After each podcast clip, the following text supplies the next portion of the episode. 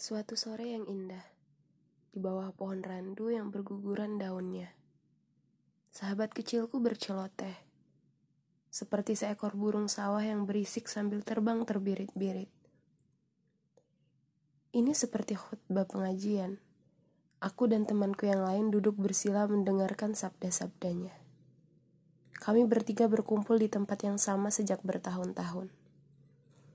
Dia, perempuan seorang diri di antara kami bertiga, bertengger di atas akar yang besar, dengan gayanya yang mengatur. Dia memberikan petuah kepada kami, laki-laki, tentang perempuan.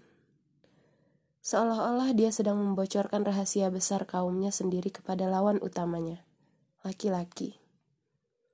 Kuharap dia masih ingat kalau dia seorang perempuan.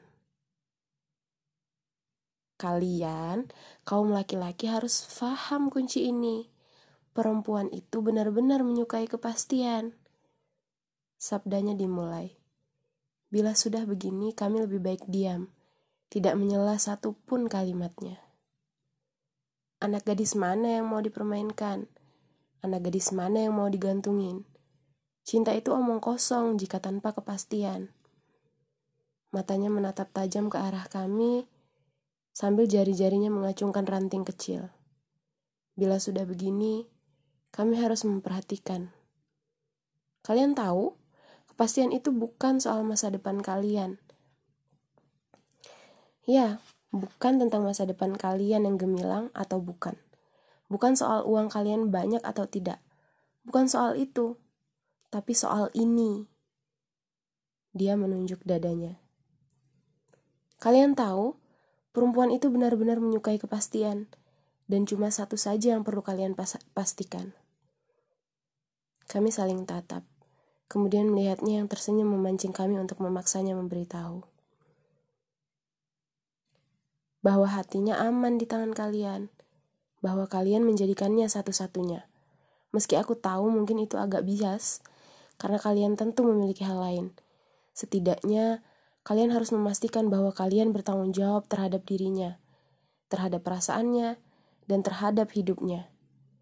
Pertanggungjawaban itu tidak hanya soal dunia, tapi disaksikan Tuhan, dan kepastian tertinggi itu dengan melibatkan Tuhan sebagai saksi atas nama Tuhan. Kalian menjadikannya teman hidup di sini, juga di sana. Tangannya menunjuk ke langit, dia diam sejenak. Kalian tahu, aku tomboy seperti ini, di dalam diriku ini tetaplah perempuan. Meskipun aku tahu kalian melihatku sangat kuat dan tegar, sangat mandiri, aku merasa tetap membutuhkan sandaran, tempat di mana aku bisa merasa tenang. Susah sekali menjelaskannya. Kalian bukan perempuan sih. Dia sebal sendiri. Aku mengacungkan tangan. Ya, ada apa?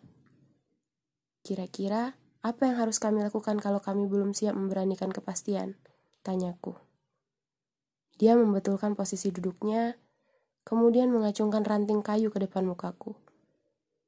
Jangan sesekali memberikan harapan. Camkan itu.